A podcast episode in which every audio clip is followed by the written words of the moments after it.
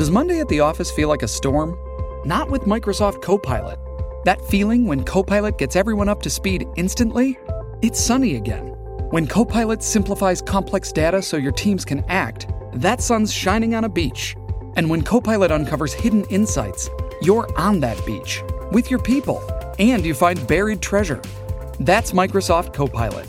Learn more at Microsoft.com/AI for all. First, the bad news. SAP Business AI won't help you generate cubist versions of your family's holiday photos. But it will help you understand which supplier is best to help you roll out your plant-based packaging in Southeast Asia, or identify the training your junior project manager needs to rise up the ranks, and automate repetitive tasks while you focus on big innovations, so you can be ready for the next opportunity. Revolutionary technology, real-world results. That's SAP Business AI.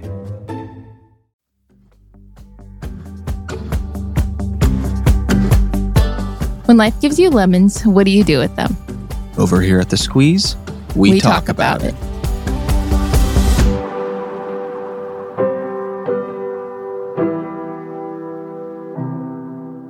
Happy Wednesday, or whatever day it is, Lemon Drops. And thank you for joining us today on The Squeeze. We are honored to have you. Yes, very honored. Today's going to be an exciting day. So exciting. Oh my gosh. Where do we start? Yeah, I know. I mean, we have some very special guests today. It's your guys' favorite guest that we've had. Mine too. Yeah. Potentially also mine. Who are we having today? Us. It's us. Again, we're back. We're your guests. We are it. Like it or not. Yeah. So sorry in advance if you're not happy about that one.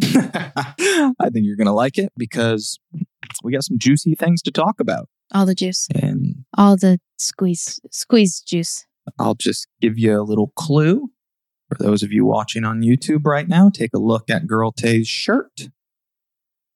That's all I'll say for now. You're very proud of that shirt. Yeah, I've been wearing it for like multiple days. Have you washed that thing? Nope. Are you going to? I mean, at some point. Okay. Yeah, it looks good. It's actually very soft too. It's nice. It's nice merch. Great materials. Yeah. Yeah. Don't tell the people that are just listening what's on my shirt. Oh, for people that are not watching, Girl Tay is wearing an Eras Tour t-shirt. I is. Yes, that she hasn't taken off for four days now. I is indeed. Yeah. I'm proud of it. Very proud of it. Yeah, I can see that. Thank you. Smell awful, but look great. No. If I had been sweating, I would have changed it. But I've just been, around the house. Yeah. Not sweating. Yeah. So it's clean still. All right. Well, should we kick this episode off quickly with a Citrus Got Real question? Because we always forget to do it. And today I didn't forget. So I think we just should. Yeah, great. Let's do it. For our first time listeners, we start each episode with a segment called Citrus Got Real. And I am going to pull a question, a random fun question, out of this lemon jar. Here we go. What do we got? Which vegetable is the meanest? Oh, broccoli was the first one that came to mind. I don't know why. Broccoli the bully? Yeah, like a big head of broccoli. Uh-huh. Or cauliflower. No, cauliflower is sweet. I would think cauliflower would be sweet. Cuddly cauliflower. I definitely agree with the broccoli. I like broccoli, but broccoli the bully it makes sense. Yeah. Well, I got to pull it out of there. Huh? That was a good shot. Yeah, that was. I think I'm gonna stick and agree with broccoli. Great. Okay. I'm glad we were in agreement with that. All right. Well, moving on to our second segment of the day. Do you want to introduce this one to our Lemon Drops? I do. We have a new segment I'm so excited about because now that we're starting to do some solo episodes, the two of us, we are introducing this new segment called Tea Time with Tay. Tea Time with Tay. Tayza. Batay. Where we are going to spend some time talking about things that are happening, going on in our life, whether that be something fun, something exciting, therapy, things we've been dealing with, or exciting stuff, newsworthy things. So we're pumped to bring that to you guys. This segment's also going to include viewer questions. We'll have you guys, write in, answer questions. If you need advice on, how to handle something, we'll answer it during this time. I love this. Yeah. Just, it's our time to kind of just be with you. Because we love having guests on. And as helpful as our guest episodes are, at the end of the day, we're doing this for you guys at home watching, listening to this. So we want to be as available and helpful to you as we can. So I'm pumped about this new little segment. All right. I am too. Let's get Tea Time with Tay started. Yeah. What are we teeing about? Yeah. So we're teeing about a little secret that we have been keeping the past few months. If you haven't heard or seen, my lovely, beautiful husband was in an insane, can I say it again? Insane music video for the wonderful, talented, can do anything she wants, Miss Taylor Swift. She is a freaking genius, man. But he was in her music video and they premiered it at her Kansas City concert, and we got to be there, and it was just wild. And so many of you have asked us to do a podcast episode talking about it, and we're going to answer some of your questions at the end. Yeah. Can I just point out quickly, we've been flooded with requests to do interviews and talk about it and the situation and how it all went down. And obviously we're honored, Yes. We're very thankful for that. For sure. But out of respect to our relationship with Taylor, we just wanted to be able to dictate the storylines, the questions that we're willing and not willing to answer. So we're super excited to tell you guys all about it and talk about it. It's an exciting thing. Yeah. But we did want to be able to give you guys the exclusive here on The Squeeze. Yeah. And we're all about, making things personal and making sure people feel safe. So me wanting to also make sure my husband feels safe and not flooded with things. We're just doing it here. So The Squeeze is getting the exclusive. Yes. Yes, ma'am. Where should we start? Where should we even start? I mean, Friday in Kansas City was an insane, magical day. Yeah. Just in general, it was one of the coolest experiences, and I've experienced some cool things. Yeah. But I don't know what compares to that evening. Yeah. It was really, really special. We had so much fun. Was so honored by the reception of all 70,000 people in the stadium. Yeah. And then shortly after, everybody online. We've been very excited about this secret for the last few months. Been so excited. Yeah. This secret is literally bigger than any secret I'll ever have. This is bigger than when we're pregnant and we're not telling people. This secret will still be bigger than that. Yeah. If we can keep this one, we can keep anything. Yeah. But yeah. Proud of us. We've known how freaking awesome the video is for a while now. So I was just stoked for everybody to see it and just see the genius of blonde girl Taylor. Yes. Because she is truly unbelievable. She can do it all. And even, honestly, the most impressive thing about her is that she is such a genius and she does do it all, but you would never think so. Mm-hmm. Just talking to her. She's the most humble person I've ever encountered. And that is mind blowing to me. And it just speaks to who she is as a person. So that's definitely the thing I respect about her the most. But man, she wrote, directed this entire video. Yeah. Well, I do think it's cool too. A word that I think can't be used for a lot of people. I actually haven't ever used this adjective to describe someone before.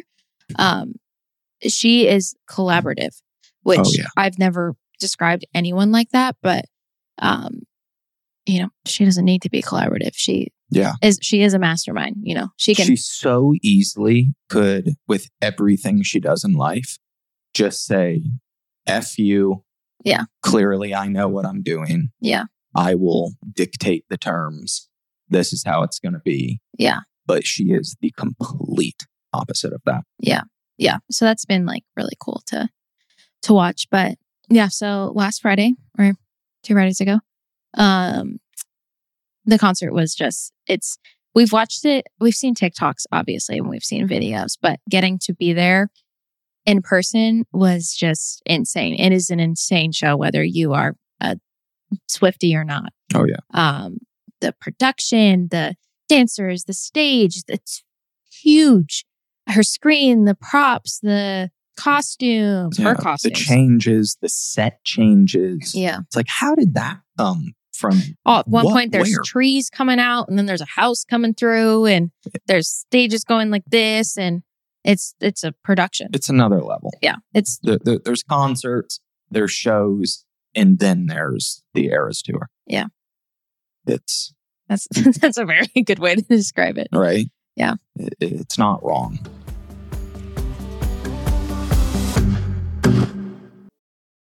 This episode is brought to you by Visit Williamsburg. In Williamsburg, Virginia, there's never too much of a good thing. Whether you're a foodie, a golfer, a history buff, a shopaholic, an outdoor enthusiast, or a thrill seeker, you'll find what you came for here and more. So ask yourself, what is it you want? Discover Williamsburg and plan your trip at visitwilliamsburg.com.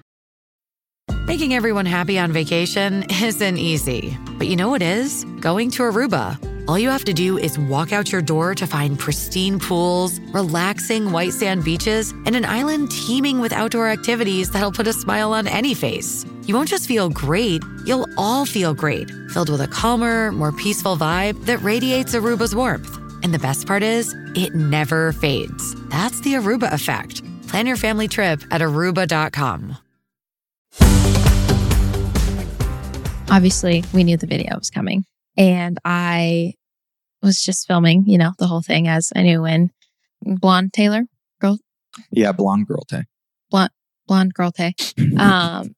was going to be introducing it. So, you know, I had my phone out ready as she was. I just felt like, literally, if you were like by the tent and you were looking at me, I was like filming and I was just like this. Like, I was so excited because obviously myself as a fan, and I'm so excited for everyone to see it because I know how much they're going to love this video and love so many aspects of it. Yeah. I was just pumped.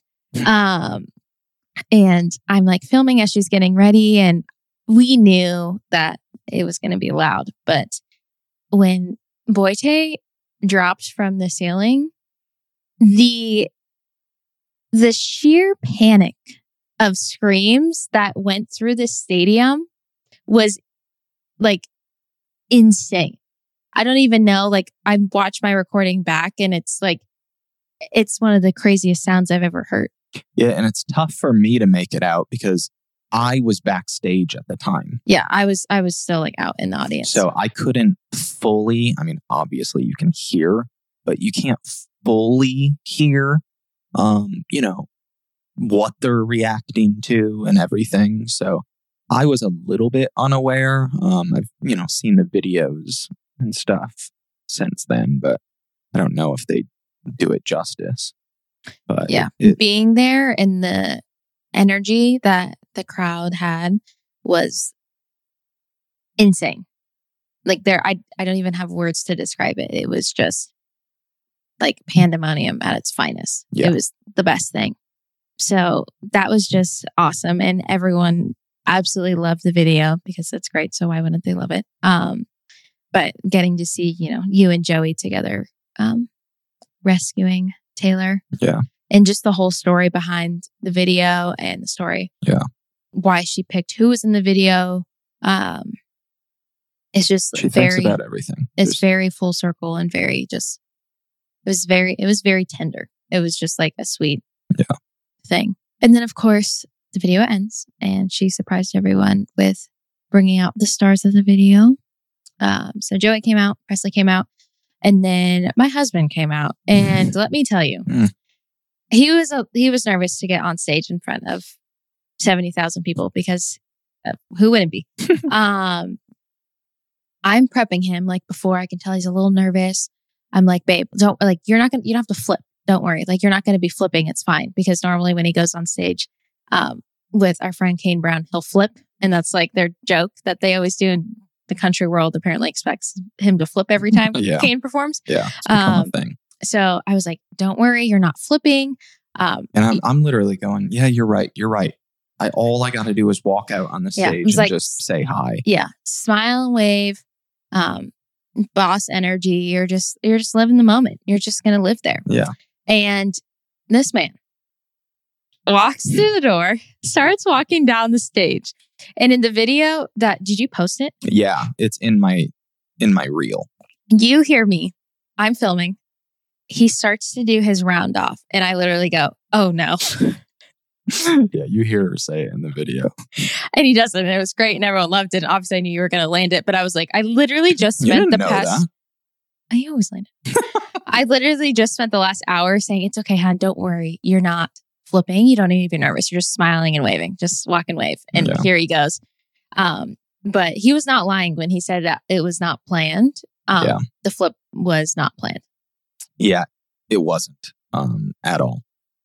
Basically, what happened is I walked through the door, I waved to the crowd, and then I started walking. I probably took like 4 or 5 steps. Yeah. And I looked down at where Taylor, Joey, and Presley were standing. And this runway in her show, like, takes up 70% of the football field. Yeah, it's huge. It is the longest runway. And I think I panicked. I think I was imagining me having to walk that far. Yeah. And just, I got nervous. It was a panic flip. And for some odd reason, my brain gets nervous and freaks out about having to walk. So I go, what's the next best option to walking? Flipping, apparently. Yeah. So, he flipped. That was definitely not planned. But that was not planned. I'm glad I did it now because it would have been a long walk. Yeah, would have been a long walk. Pretty tiring. I do want to point out as Taylor's putting on a 3.5 hour show and walks 7, 8, 9 miles per show. Yeah. I do want to point out though that Boytay grabbed the mic and said some of the sweetest things about Girl Blonde Taylor, and I think a couple things about that. One, what you said is so true.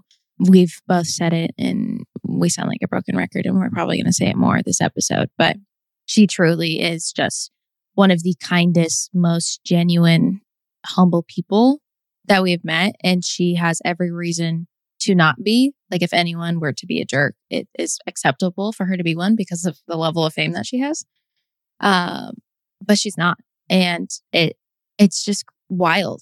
So I just want to highlight that what you said is true, but also I do think it's really cool. This is something that I tell, my girlfriends when they're in relationships or people, friends of ours, that are struggling with relationships. Something that Boy Taylor does for me and does, showed on stage is how he respects women.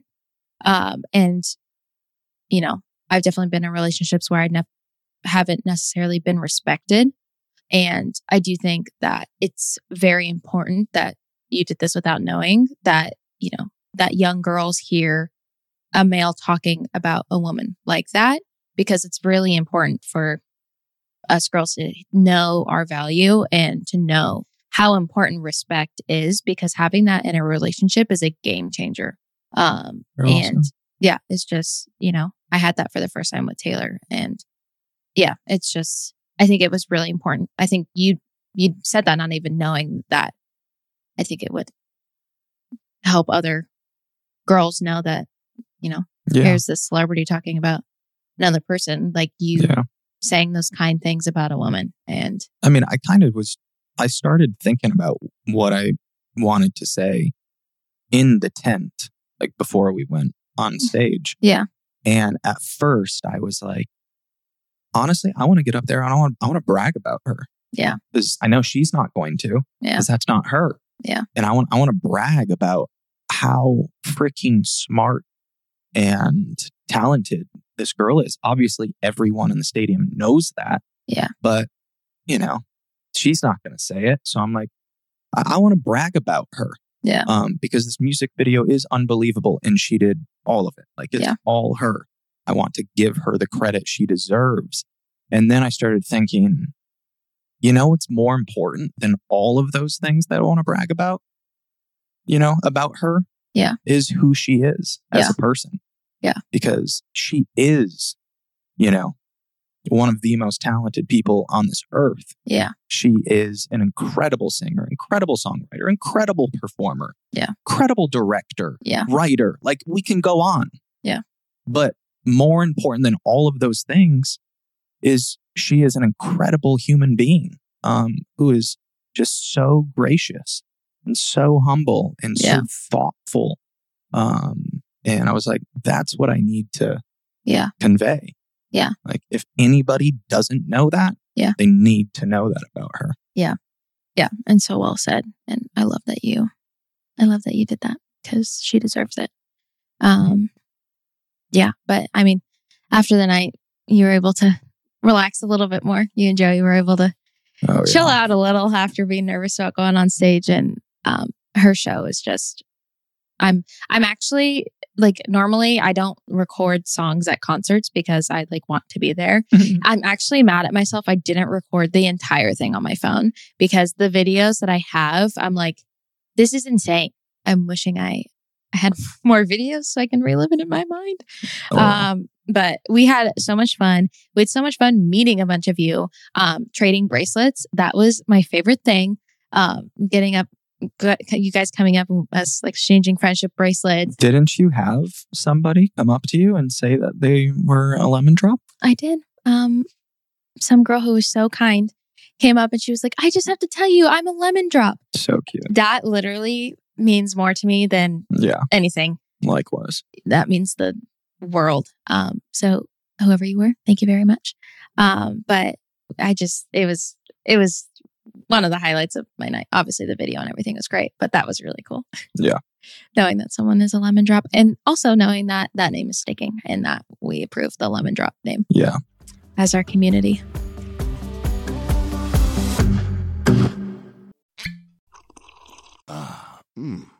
The first taste of rare bourbon you finally got your hands on. That's nice. At Caskers.com, we make this experience easy.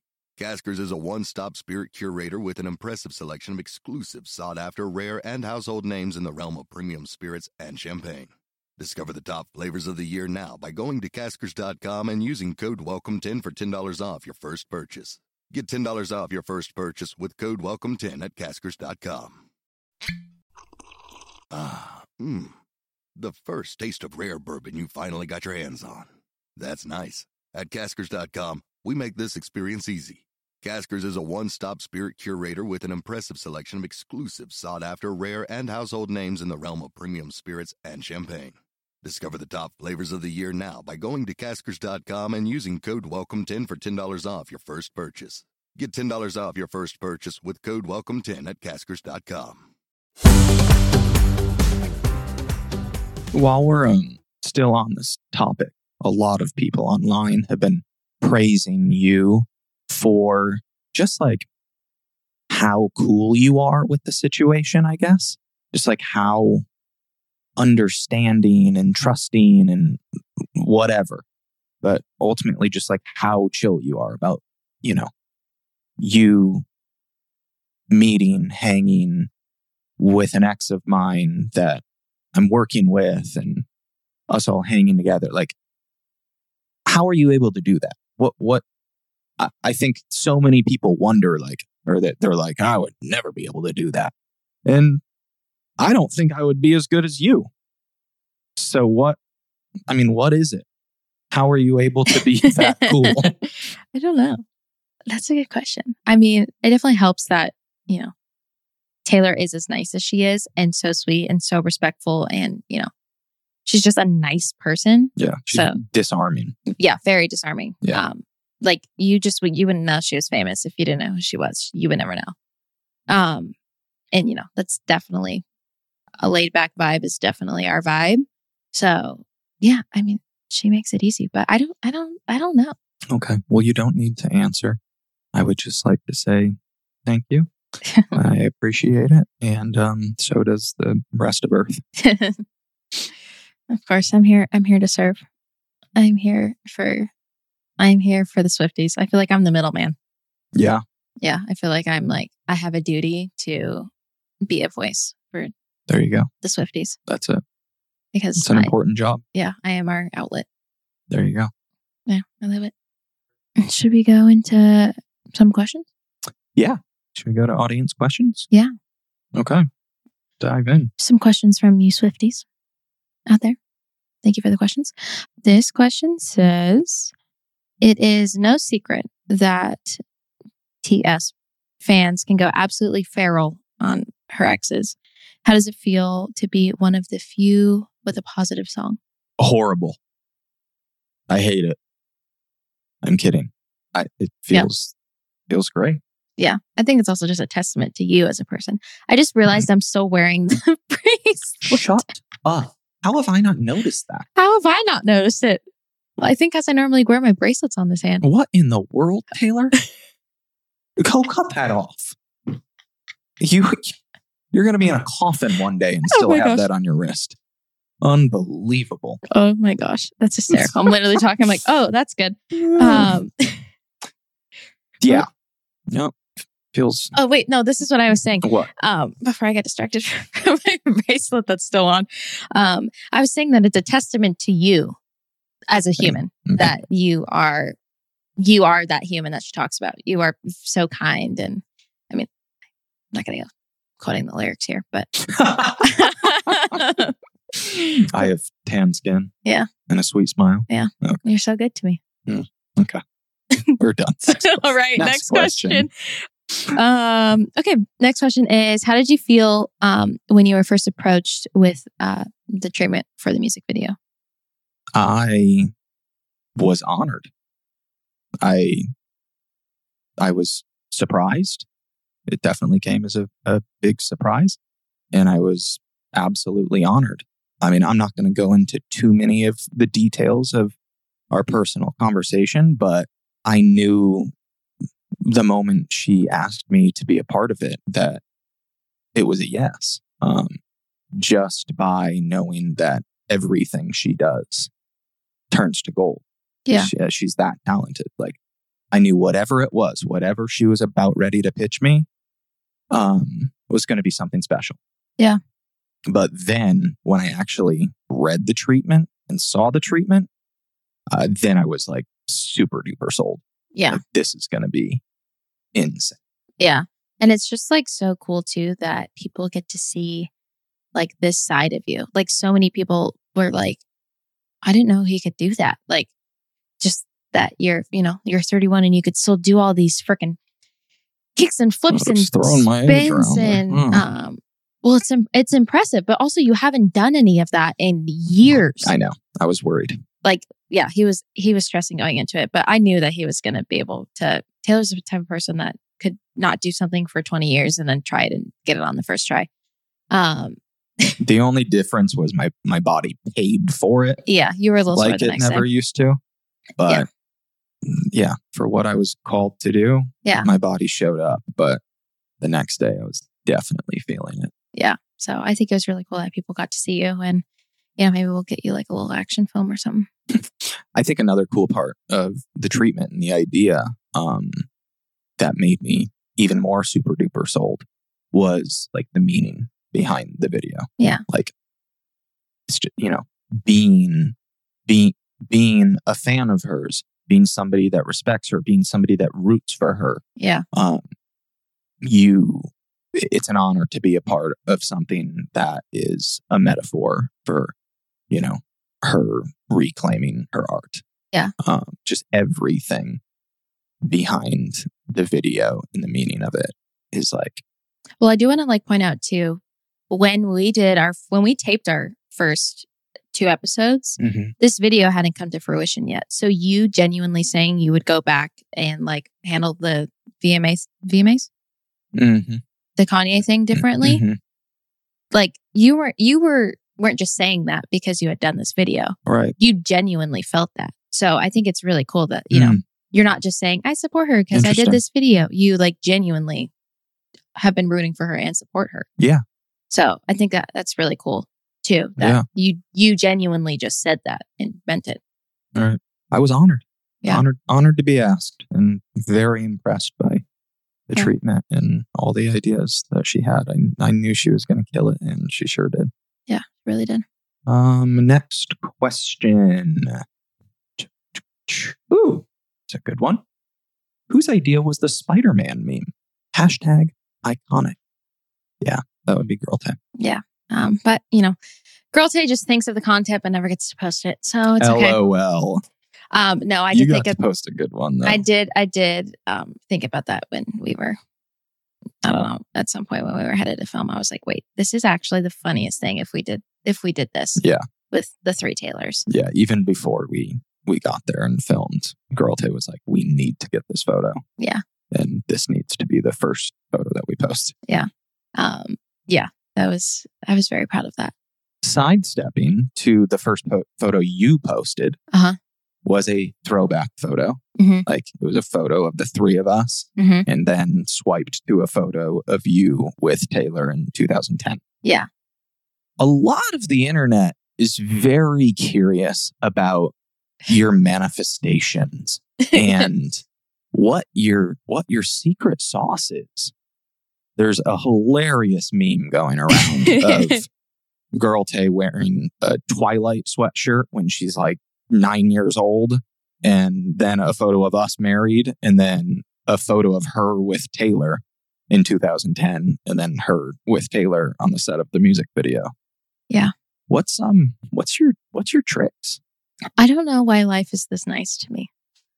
Like, honestly, I had a moment this weekend when, I mean, even since then, I've definitely just kind of had to be like, wow, like this life that I live, I do not take for granted, and I know and acknowledge how blessed I am, because like I'm living people's dream, and I don't take that lightly. Like I also feel like I have a job that I need for us normal people. I need to, you know, I'm the voice for us. But no, I'm just like honored. And maybe we'll do an episode on my manifestation techniques or something. That could be a good one. I do want to point out though that photo, our throwback photo of me, Taylor, and my friend Alexa. Yeah. That photo was taken at the CMA Festival in 2010. So we were actually backstage at the concert walking, and Taylor was about to go on or something, and she was driving by in a golf cart, and we were wearing shirts. My best friend made shirts that said Team Taylor on it. So funny. Wow. I was Team Taylor before I was Team Edward or Team Jacob. Yeah. Wow. So I've just been Team Taylor because I'm Team OG you. Team Taylor. That's funny.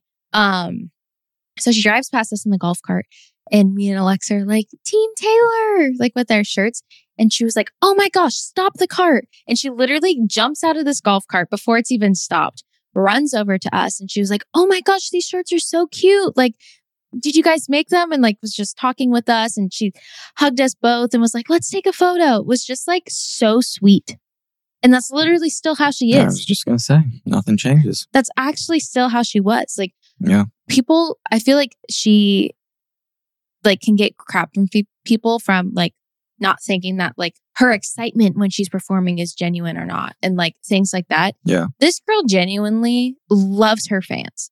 It's wild. Like she genuinely loves everything she's doing and loves her fans and appreciates them so much. So thankful for it all. And literally 13 years ago, she's just as thankful for fans as she was 13 years ago. Yep. So I just wanted to point that out. Yeah. Next question. Did you guys have an existing relationship with Joey King? This is a very good question. And I don't know if a lot of people know this, but yeah, I have known Joey since she was, I don't know, however old she was when she was filming Ramona and Beezus. Yeah. That's when I met her and spent a good amount of time with her and just loved her then. She was, she also is the same. Yeah. Like the same human. Yeah. But she was the funniest, most charismatic, awesome, coolest 9 or 10-year-old in the world. Yeah. And I loved spending time with her and her family. But after that, I say fell out of touch. She was 9 or 10. We weren't in touch. I don't think she had a cell phone. But I hadn't talked to her or seen her, I think, since. Yeah. So it was really cool, super nostalgic to be on set together and see her for the first time. And you guys were filming by each other? Yeah, I was filming New Moon and she was filming Ramona and Beezus in the same city. So this came out in 2010. So does that mean that I was with Taylor when you were with Joey? Ramona and Beezus came out in 2010? Uh-huh. So then New Moon we filmed in 2009. That's when I would have met. Wow. Joey. So we were like hanging out. It was meant to be.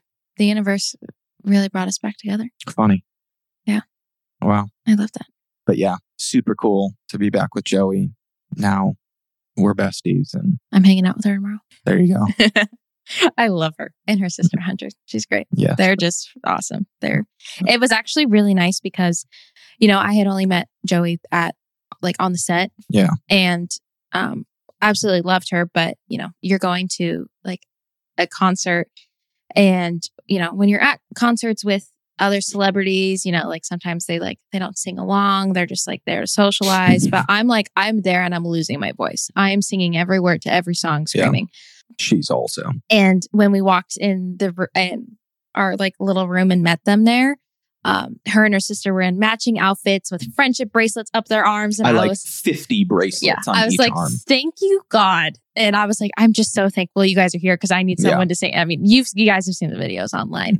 I had the best time with them and their friends. And it literally could not have been a better little group. It's true. Yeah. I was very thankful for that. Yeah. Y'all were very passionate. Interesting. But what are your thoughts on Back to December? Can we talk about this? No. Well, what are your thoughts on Back to December? It's a banger. It is a banger. Yeah. Yeah. It's a good song. It's a good song. I like it. It's a nice song. I also like that it's the one nice song that is about my husband. So very nice song. That's good. I also probably sang it as a 11-year-old, 12-year-old, probably crying about a guy, the boy that I liked. Oh, wow. I probably really, singing it with such conviction, and what? Conviction? Okay. Sorry, I was trying to think of another word. You know how it's it was like a convection oven. A convection oven, no conviction. All those memes of singing these songs as a 10-year-old that are potential breakup song. I would scream at the top of my lungs. I had just been through the worst breakup. 6th grade pain. Yeah. Yeah. Your boyfriend dumped you during recess from a note. Yeah. Yeah. Yeah. So, okay, so that was BTD for you. Yeah. Okay. Yeah, I definitely sang that. Next question is, the moves you do in the music video are nearly identical to the ones that you did in the SNL skit. Intentional? Coincidence? Well, this is why we wanted to give the exclusive to The Squeeze, because I can simply just look at camera and say, guess we'll never know. Next question. Next question is, introducing an ex to your wife is a moment in and of itself. What was it like for you to spend time with them both together, knowing that Tay is a fan? It was great. I mean, I know on paper it sounds like a tough situation, but I not once was ever worried about it.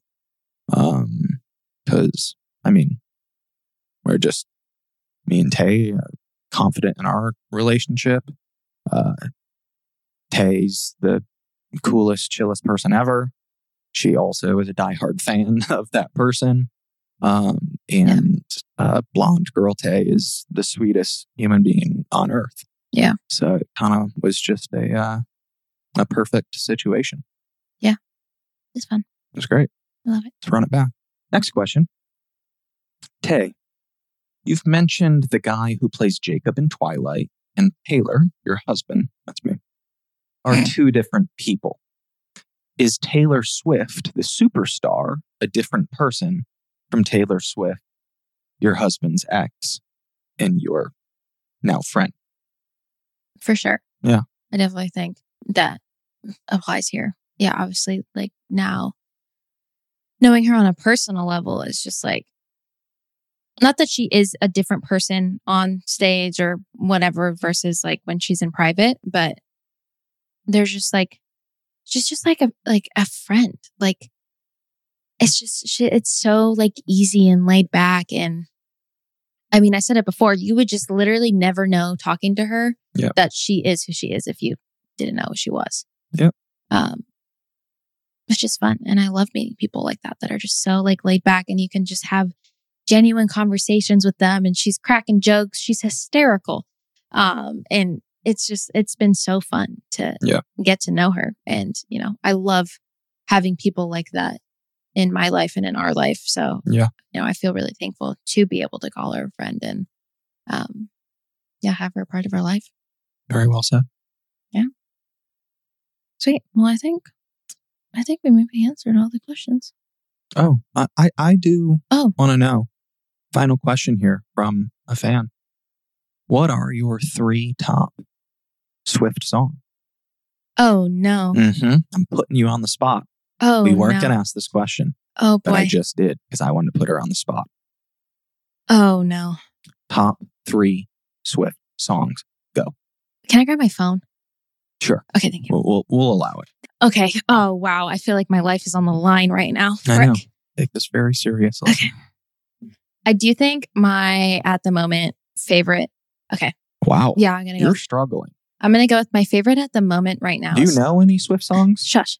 My favorite, my number one right now at this moment is Cruel Summer. Okay. It's so popular answer. Screaming in my car. It's such a good song. Yeah. It's a bop. It's a bop. Can I just say my favorite one as of the moment? Oh, yeah. It's a song called I Can See You. Okay, yeah, that's true. I guess that's a good answer. Frick, that should have been my answer. Maybe that'll be my number 2 answer. Okay, there you go. Because I do like the song. And I do feel like hearing the song and then now watching the video, you hear the song in a different way, which I think is super cool. Yes, I totally agree. Yeah. So why don't you go, that's your 2. Uh-huh. I'll go my 2 now. Uh-huh. And we can't like repeat answers. Okay. And we'll do like each of our top 5. Okay. But we can't repeat answers. Top 5? Oh, like we can't have the same one included? We'll see how it goes. Okay. I know what your number 2 is. You do? Yeah. Do you? Uh-huh. Because I can't decide right now. Yeah. I think I know what it is. The Bon Iver song? Yeah. Exile. Yeah. That song is so good. Yeah. Sure. I'll go with Exile. Yeah. I do really love that one. Okay. Number 3. Yep. Midnight Rain. Okay. Mm-hmm. Okay. Well, you stole that from me. You can say it. It's okay. No, I won't. It's a great song though. I'm going to go Enchanted. Okay. Classic. And then my number 4, probably Long Live. Yeah? Yeah. Wow. You got to see that live. I did. That was Long Live was our surprise song. Yeah. Number 4, I'll go.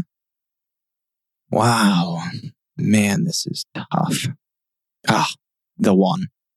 All right. Go ahead. Yeah. This is your last one. Oh my gosh. This one's a no-brainer. All Too Well. 10-minute version. Oh, yeah. Yeah. What are you doing? Yeah. Oh, I feel like I'm looking at all the names and I missed some, but we're sticking with it. I know. For my last one, I'm going to go with one of her other new vault tracks, Timeless. Yeah, that's a really good one. Great song. Wow, I'm actually surprised you didn't say the Emma one. When Emma Falls in Love. Uh-huh. Yeah, we got to see that too. You like that one? I do like that one. I think a lot of her vault tracks are fantastic. Yeah. Timeless, Emma, Crumbling Castles. Is that what it's called? Yes. Right? That's right. I don't know. I'm bad with names. Okay. Well, don't destroy me if it's not anyone, but it's taking you that long to find. I got the album saved right here. I'm on This Is Taylor Swift on Spotify. So it's like all of her songs. And no. Castles Crumbling. Castles Crumbling. Oh, yes. I said Crumbling Castles. Thank you. And of course, I Can See You. Well, there you have it, listeners. That's been Tea Time with Tay. That is Tea Time with Tay. Wow, that was fun. Tea Time with Tay. Talking about Tay. Talking about Tay. Tay, Tay, and Tay. The tale of three Taylors. The tale of three Taylors? Yeah. Tay, Taylor Cubed. Taylor Cubed. That's become a thing. Yeah. So thank you guys for your questions. We'll hit you up next time we need some more. As always, you can follow us on Instagram at The Squeeze. And we do question boxes on our stories all the time, asking for, prompts, ideas, guests, all these things. Hit us up on there. You can always comment on our videos at The Squeeze. Make sure you subscribe while you're there. I'm on TikTok too. Huh? Drop my talk. I didn't even say either of us. Oh, what were you saying? I was saying The Squeeze's YouTube channel. Oh, sorry. I'm trying to promote my TikTok. Well, you got to start posting on there. Guys, follow me on TikTok. I'm on the talk now. Yeah, you are. We're getting better at posting. Yeah, I'm going to become more consistent. I promise. LOL. Also, you can email us at lautner.thesqueezepodcast@gmail.com for all of your questions, comments, concerns, and now Tea Time with Tay questions, advice, things that you want to talk about. So, at this point in time in our episode, we're going to take a little moment. We had the honor of interviewing Dr. Chase Anderson to talk about suicide and suicidal ideation and things of that regard. Our episode for next week is absolutely insane. You guys are not going to want to miss it. A few other ones that we have set to air over the next couple months have to do with suicide and that topic. And, I wanted to make sure that us as hosts, you as listeners, just kind of talk through the basics of, what is suicidal ideation? What exactly is that? How do you have a conversation with someone who's suicidal? What are some common myths about it? So we wanted to just take the time and kind of lay some groundwork heading into these next few episodes because it is such an important topic. We wanted to make sure that we don't want to take lightly. Yeah. We wanted to make sure that we were all equipped for it because, as Emmanuel Ultra said on our episode, we are the suicide hotline. Obviously, there's 988 and there's the crisis line. But, us as friends, as family members, as teachers, as coaches, as coworkers, we are that hotline for people, quote unquote hotline for people. So just kind of equipping us to be able to have those conversations with people, how to approach it, how, just everything that is kind of circulating around the topic of suicide and suicidal thoughts. Yeah. So I hope you guys enjoy this. It's super helpful. He's great.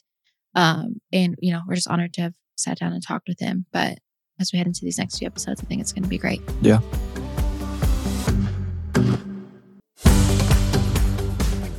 Well, Chase, let's just get right into it. I think a good place to start would literally be by definition, what is suicidal ideation? Yeah, so suicidal ideation comes in many different forms for different people.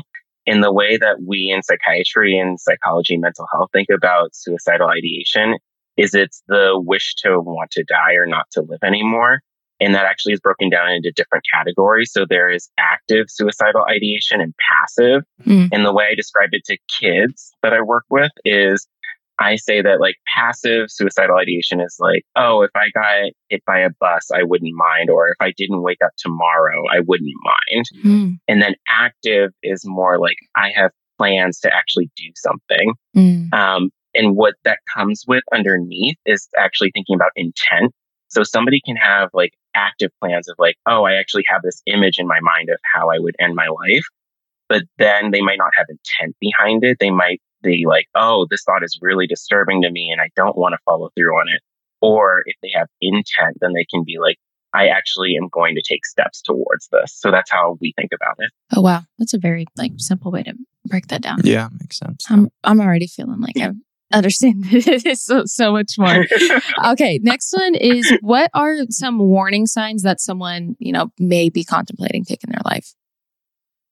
Yeah, that's an excellent question. And the way I think about it and the way that we think about it in psychiatry is, first, have there been any big changes in mood for a person? Like, are they becoming more withdrawn, or are they getting more irritable? So a lot of people think of depression as like, oh, somebody is just like in their room and they're by themselves and they're withdrawn from society. That actually isn't the case. There's a lot of people who are moving in the world with suicidal ideation all the time. And so sometimes what you notice are like, they can become more irritable towards people. They are a little bit shorter with people. They might actually become withdrawn. They might be more tearful than usual. Like, things that wouldn't affect them seem like they're affecting them more. Those are some of the emotional things that we see. And then if you notice big changes in patterns of behavior, like somebody isn't coming to events that they used to go to, or they are like doing certain things where they are saying like, oh, well, like, you know, if I wasn't here tomorrow, those kind of things. So those are some of the things that we think about. And then you always want to think also about like, has somebody gone through a history of a recent traumatic event? Have they lost a relative? Have they lost a relative to suicide or a friend? Have they like had some other big major life shift? Because even things like finances or like a recent breakup, those can be things that can cause somebody to become more depressed or anxious. And then suicidal ideation can come out of that as well. What are some questions that, like, let's say a friend of mine, I'm kind of worried about. I'm worried about them that they are, that they may be suicidal. What would be a good like question, or how would it be best for me to approach them? Yeah, I really love that question because, as we know, in society, there's still a lot of stigma around talking about suicide and suicidal ideation, and even how we talk about suicide needs a lot of work. But what I always talk to people about and what we think about is, what is making you worried? So first, being reflective of like, what is making me as a person worried about somebody I care about, or somebody that I know, or somebody that I see? That way, when you go into the conversation, you can have that as an example and say like, hey, like, Christina, I noticed lately that like, sometimes you've been a little bit more tearful or like more withdrawn from some of the things that we've gone to and like events that you usually would have gone to. Is there something that's going on? Because I'm here as a space for you to talk about that. And then what you actually want to do is actually ask specifically about suicide and suicidal ideation. There was thinking back in the day that if you brought up suicide with somebody who didn't have suicidal ideation, it actually might cause suicidal ideation. The studies have shown that that's not true. That's played out over multiple studies over multiple years. So it is okay to ask people. And so then you would say like, hey, Christina, I'm wondering, like, have you had any suicidal thoughts recently? That's how you actually can be direct at that point. Yeah. I mean, that's so true. I don't want to give away who our guest is next week, but our guest that we have on next week, he was just wanting one person to come up to him and ask him, like literally just straight up ask him if he was like, thinking about it. If one person shows that they care, I won't do it. Yeah. So, I mean, that's just like, proof is in the pudding there with that. Yeah. This may be a tough question or not. I don't know. But then what should you do if someone straight up tells you they are contemplating suicide? Yeah, that is a nuanced question, and I appreciate you asking that. The first thing to do is breathe, because that can make, just hearing that can make other people who are hearing it really nervous, because this is somebody you care about. This is something that maybe you haven't heard of other people experiencing, or you haven't like lived through with somebody else who's actually experiencing suicidal ideation. So the first thing is to breathe. And the next thing to say is like, I'm here with you. What then you kind of have to figure out, and what you would think about is, how safe is that person? There are famous actors, there's psychiatrists, there are teachers, there are all types of people living with suicidal ideation. Just because someone has thoughts about suicide does not mean they want to act on them, does not mean that they are unsafe. So figuring out how safe does that person feel. If they say like, hey, I'm actually struggling a lot, then you have to think about like, how do we get you to the emergency room if necessary? There's a crisis hotline. And it's 988 is the number. The other way is, sometimes we say call 911. But given like how sometimes police are not able to handle some of these events as readily as like a mental health professional, 988 is what we recommend people call. And then let's say the person is feeling overall safe. Then you ask, like, do you have a safety plan? It's a plan that sometimes is built in case somebody does have suicidal ideation, of like people to call if they feel like their ideation is getting worse or if they feel like their mental health is getting worse. The other thing is asking, do they have a psychiatrist and have they talked to them, or a therapist and talked to them? If they don't, that is, I honestly, like, I think we're on a, like, talking about mental health. I think everybody should have a therapist. It's really helpful. Agreed. Yeah, like it's great. Yeah. But those are some of the questions I would start by asking. So first, like, taking a breath and then asking how safe the person feels and how, like, thinking to yourself, like, are there any alarm bells going off? Like, even if somebody says, yes, I'm safe, usually people are very honest when you do ask them and if they tell you. Yeah. But always thinking about, like, how safe is the person actually? And, like, do I have any alarm bells going on? The other thing is don't worry alone. So asking them who they've told and who is aware in that situation. So, like, sometimes I work with kids mainly. And so do their parents know? Do any teachers know? Is there anybody who can lay eyes on them if necessary, or keep them safe if necessary, if something like gets worse in the like coming days? And if they do feel safe and are safe to go home and like safe to be by themselves, then checking in later on is also important too. Yeah. Wow. Those are great. That's helpful. Yeah. What are some short-term and long-term ways to support people after that? Yeah, all of these questions are amazing.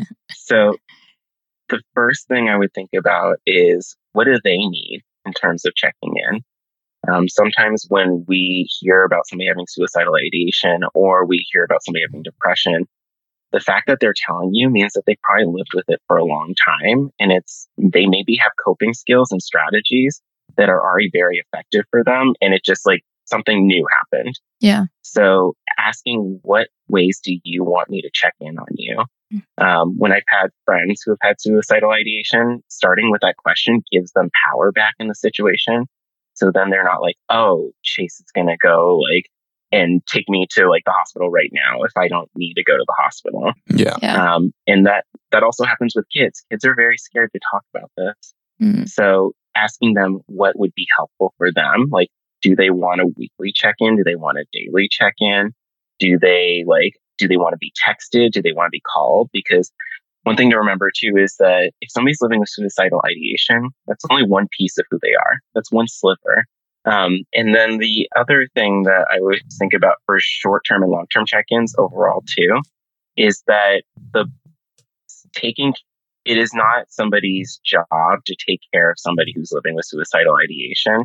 That is something that you need a trained professional for that. Yeah. This does not mean that you asking questions and you being there for somebody isn't immensely helpful and potentially life-saving. However, that also then brings you into a situation where you might not feel equipped and might not have the skills to actually help the person through everything that they're going through. So also thinking about yourself as we go through these short-term and long-term things as well is important. Yeah. And the other thing with short-term is not only asking them how they like to be checked in on, but also just taking a moment for yourself. This might be something new for you to hear about somebody you care about. So also thinking about your own emotional capacity and your own emotional bandwidth too is important.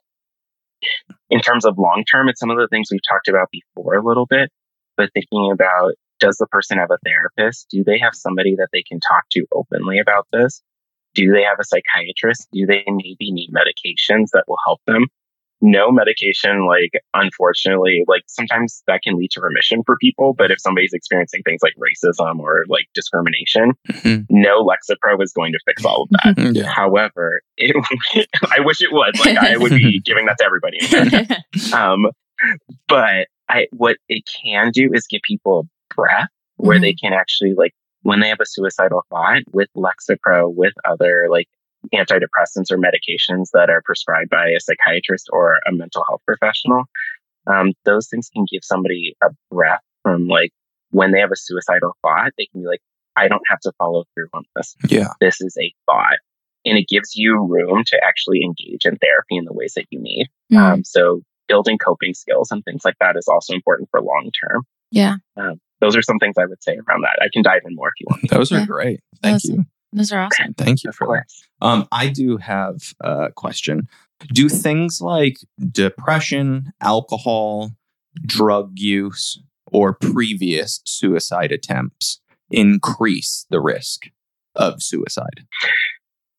Yeah, those are things that increase the risk. The other things that also increase the risk is sometimes genetic predisposition is something that we think about. So if there is somebody in your family who has had a history of depression or other things, that can make you more predisposed. However, they're showing in studies that genetics only play one part.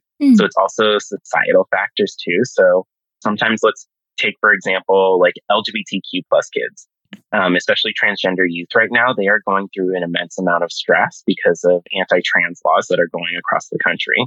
Now, if those trans kids who were like had parents maybe who have depression or suicidality in their past, if they weren't exposed to those things that America's doing to them right now, they might just have regular, happy, normal lives.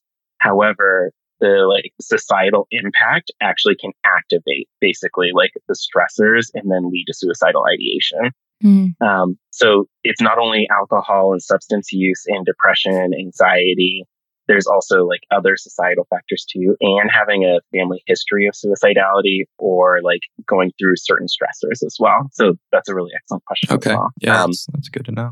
I think the other thing to think about is what happens in the media and what we see a lot is reducing suicidality to one thing. Like, oh, this was why they became suicidal and like either attempted or they suicided. Yeah. That is actually inaccurate. It's reducing something that's a very complicated issue to one thing because we want a solution instead of thinking at the multifactorial nature of it. Yeah. Good point.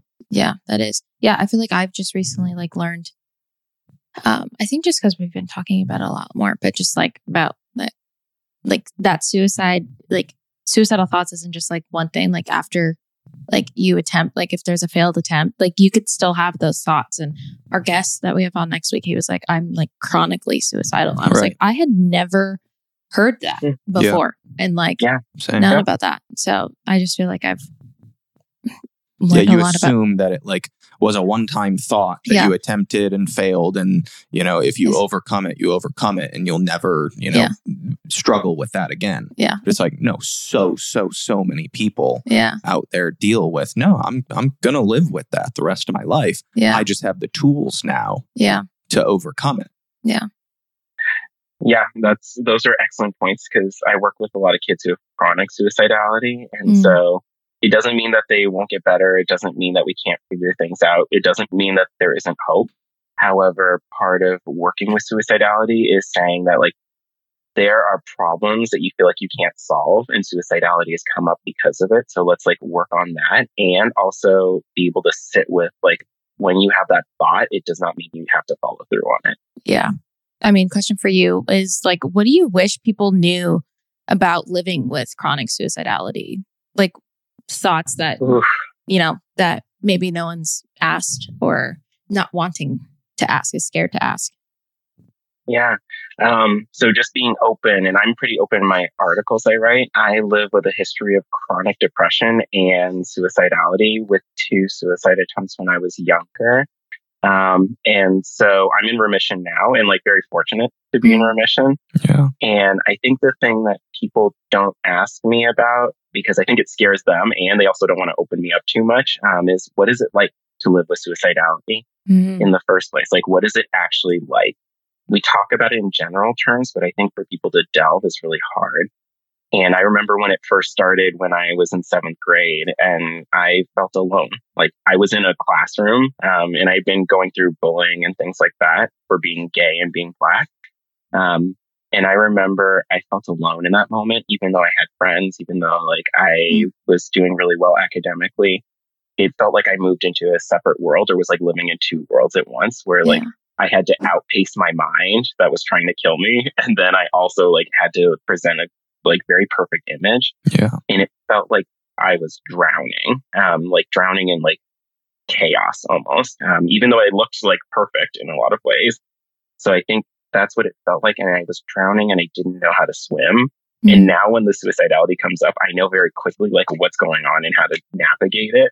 And so I'm like, oh, get your floaties on. Like, it's time to get through this. But I think asking people, what is it actually like for you? Because it'll be different for each person. Like, some people say it's like they're being consumed by fire, or like it's a sense of overwhelm in a lot of ways. And you're trying to outthink your mind in a lot of ways too. Yeah.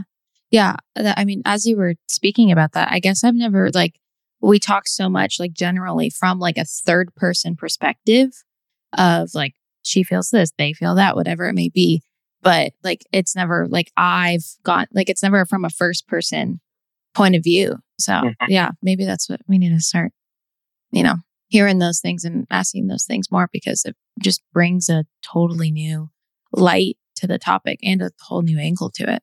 Do you have any other questions? No, I think just thank you for sharing that with us. And we'd love to have you back on to dive deeper into all of that, because you're doing some awesome things in the world. But yeah, just moving into our next episode, we just kind of wanted to have this little recap discussion before going into it next week. And you were the best person to do that with. So we really appreciate your time. Yes.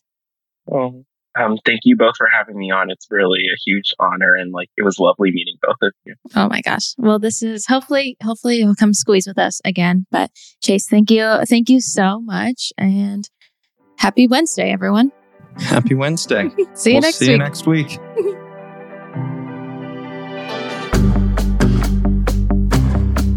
Thank you so much for squeezing us into your day. Please be sure to rate, review, and follow our pod, and check out full episodes on YouTube.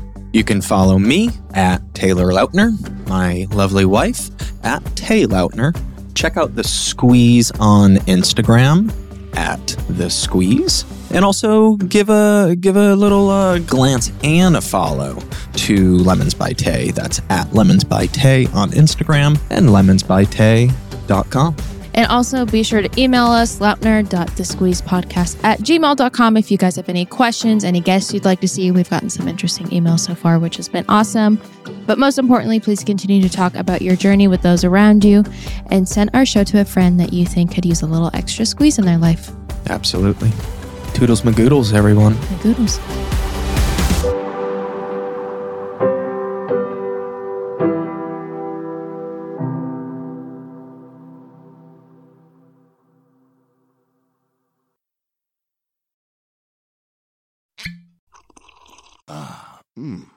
The first taste of rare bourbon you finally got your hands on. That's nice.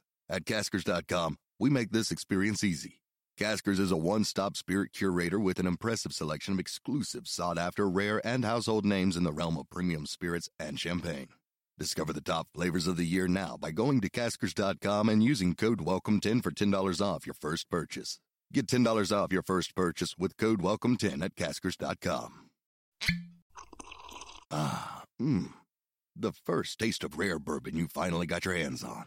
That's nice. At Caskers.com, we make this experience easy. Caskers is a one-stop spirit curator with an impressive selection of exclusive, sought-after, rare, and household names in the realm of premium spirits and champagne. Discover the top flavors of the year now by going to Caskers.com and using code WELCOME10 for $10 off your first purchase. Get $10 off your first purchase with code WELCOME10 at Caskers.com. This podcast has been brought to you by Podcast Nation.